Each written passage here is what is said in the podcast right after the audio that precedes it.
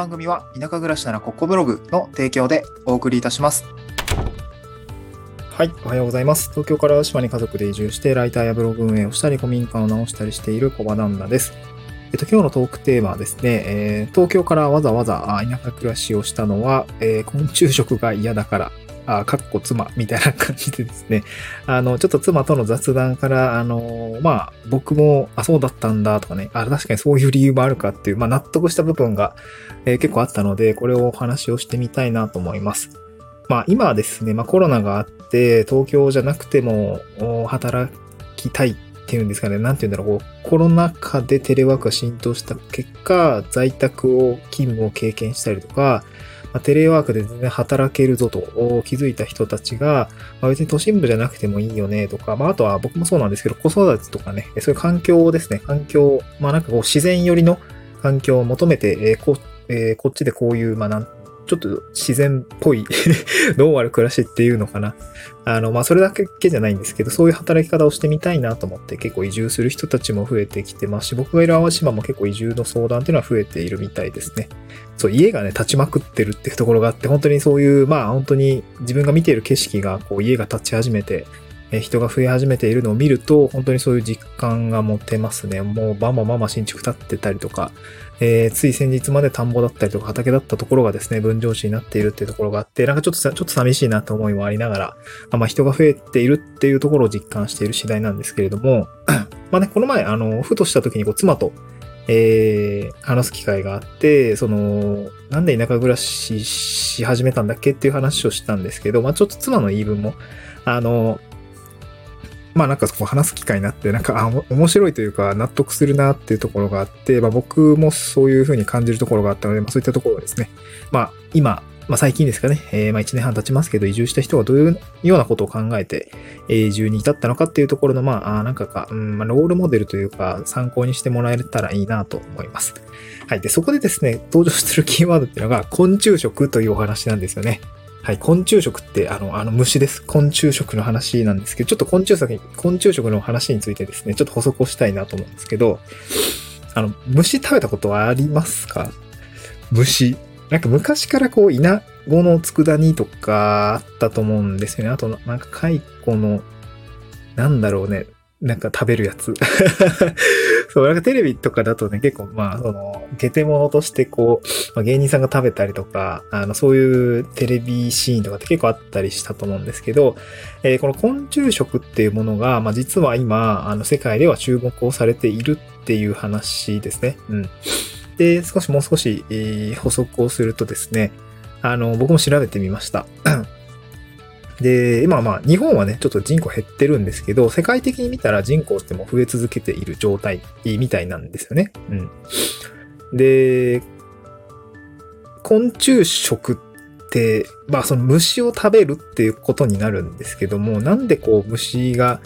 食べなきゃいけないのってことが、まあそもそも理由があるとですね、あの、これ言うとですね、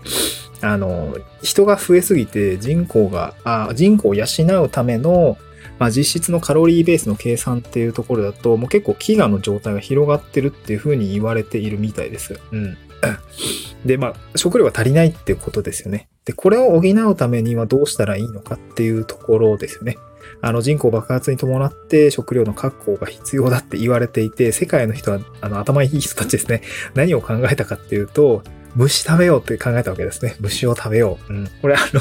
まあ、虫って結構良質なタンパク源だったりとかするみたいなんですよね。あの、肉とか野菜とか穀物っていうものも当然あの、カロリー取れますけれども、えっと、それを作っているだけではもう足りないっていう状況になってきているみたいです。うん。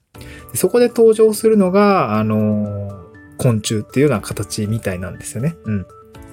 まあ、想像つかないですよね。でもやっぱりエネルギー効率のいいっていう風に言われてるみたいです、昆虫は。あの、餌代だったりとか、あと、まあ、スペースだったりとか、えっ、と、なんて言うんですかね。あとは、まあ、うん、多分こう、育てるにあたっての、こう、カロリー生成率みたいな、なんて、なんていうのかちょっと難しいんだけど、こう、効率がいいみたいなんですね。そう。だから一頭の牛を飼うために必要な、で、そこから得られる食肉だったりとかのスペースよりも、まあ、牛って結構まあなんか、あんまりね、こう、生き物からしたらあんま 嬉しくないのかもしれないけど、ぎゅーってこう、狭い場所でも、あのー、まあ、箱詰めっていうか、なんていうんですかね、こう、えー、虫かご詰めっていうんですかね。そういったところで生育をできるので、まあ、かなり、あの、高効率で、あの、培養、培養じゃないな、なんて言うんだろう、えー、生育できるっていうところがあって、まあ、かなりね、あの、注目をされているみたいです。で、実際今ですね、あの、ヨーロッパとかでは、もうスナック菓子コーナーにこう、なんかバーベキュー味サイズで 昆虫食が並んでいたりとか、あとは普通にスナック菓子以外にもこうおつまみとして出ていたりとか、なんか料理でも、えー、まあなんかな、なんだろうな、ナッツと一緒にこ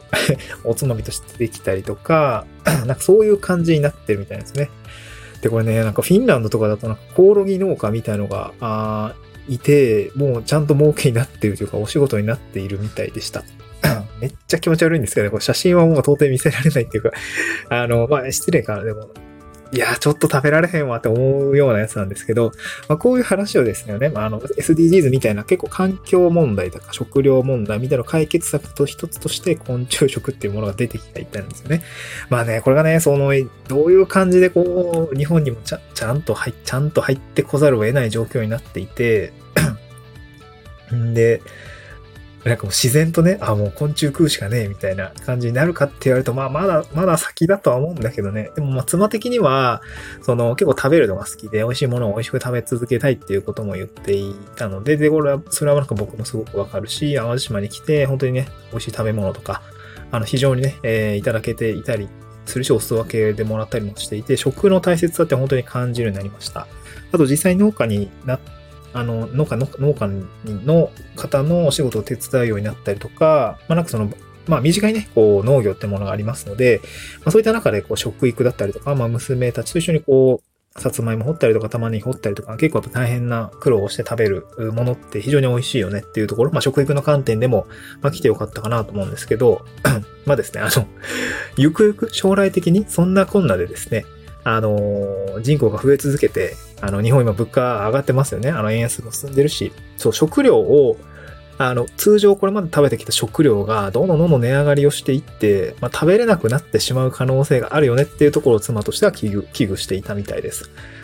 もうごもっともだなと思いました。今も実際物価上がってるしね。うん。で、その時に、あの、めちゃくちゃ全部が高級食材みたいになってしまって、到底なんか我々庶民じゃ手が届きません。でも、虫ならありますみたいな状況になった時に、虫食べれるかっていう話になったんですよね。いや、それはきついわ、みたいになっていて、まあ言ってね、虫と共存してる、あの田舎暮らしで何言うてんねんって話なんですけど、虫か、食べ、私はきついわ、みたいなこと言っていて、いや、まあそうだよね、みたいな。僕も虫食べるのはちょっときついかな。台湾行った時になんかあったような気がするんだけど、ちょっとしんどかったなとは思う。なんとなく記憶に残ってるんですけど、虫ねーとか思って。うん。で、だったらさ、あの、田舎暮らしで あの、実際農地とか、あの、まあ、身近なものになりますので、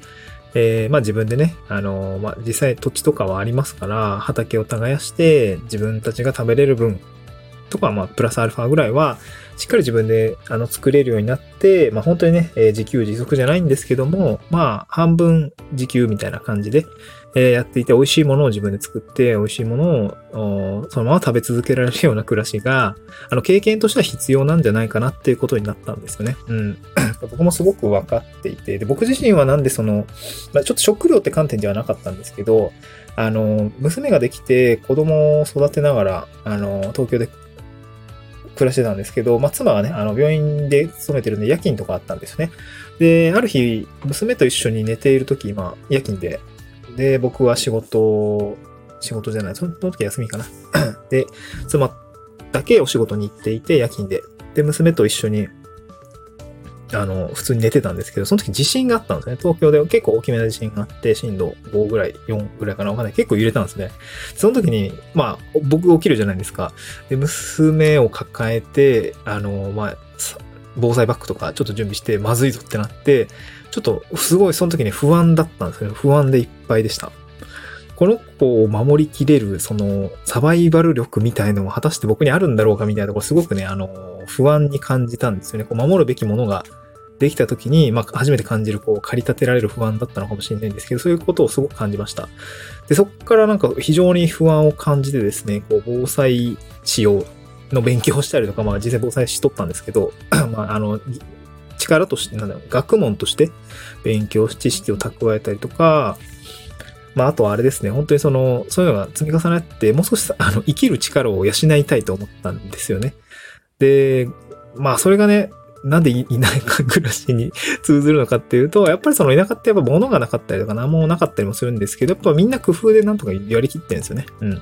かそういうところをですね、まあ勉強したくてきたっていうところがあります。まあ生きる力が養えれば、えー、この先も、まあ家族を守れたりとか、なんかそういう、まあ娘たち、子供たちが守れるんじゃないかと思って、えー、こっちに飛び込んできたみたい、あの、次第でございますと。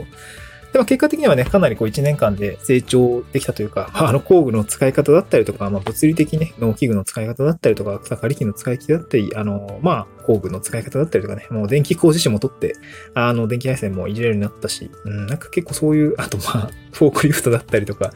えー、ユンボだったりとか、ドラッグショベルみたいな、大型重機もね、運転できるようになっています。まあ、結構そういう意味では、あなんかこう、サバイバル力が1年、2年前よりは確かについたかなとは思うんですけど、まあまだまだかなとは思っていて、まあ妻も私も共通していること、まあちょっと、まあまとめになるんですけど、妻と私もどういう風なところが共通しているかっていうと、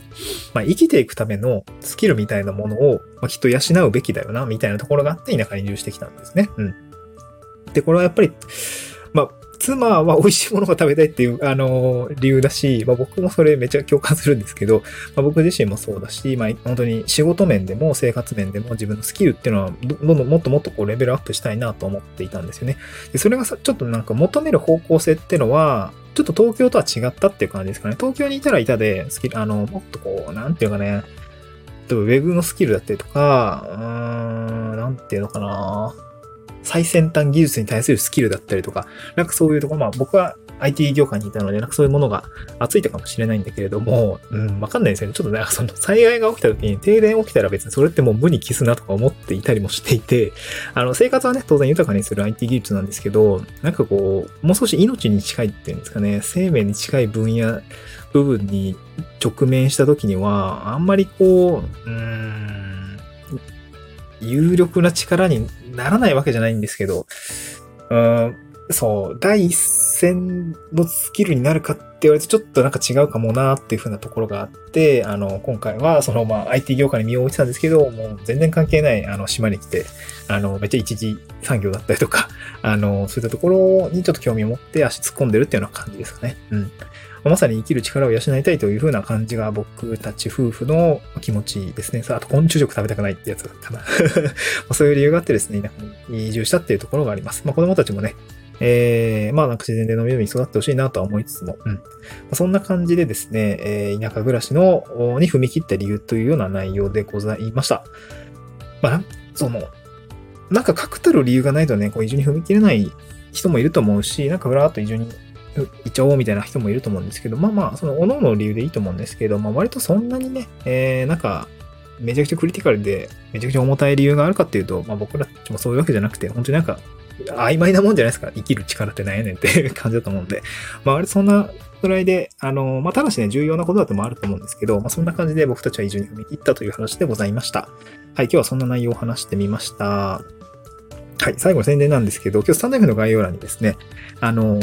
ブログの記事貼り付けております。あの、書籍紹介ということで、まあ、自分が出版した Kindle 本の、まあ、セルフ紹介記事なんですけど、あの、移住の進め方についてですね、まあ、7つのステップに分けて細かく書いていますので、まあ、何から始めたらいいかわかんないとか、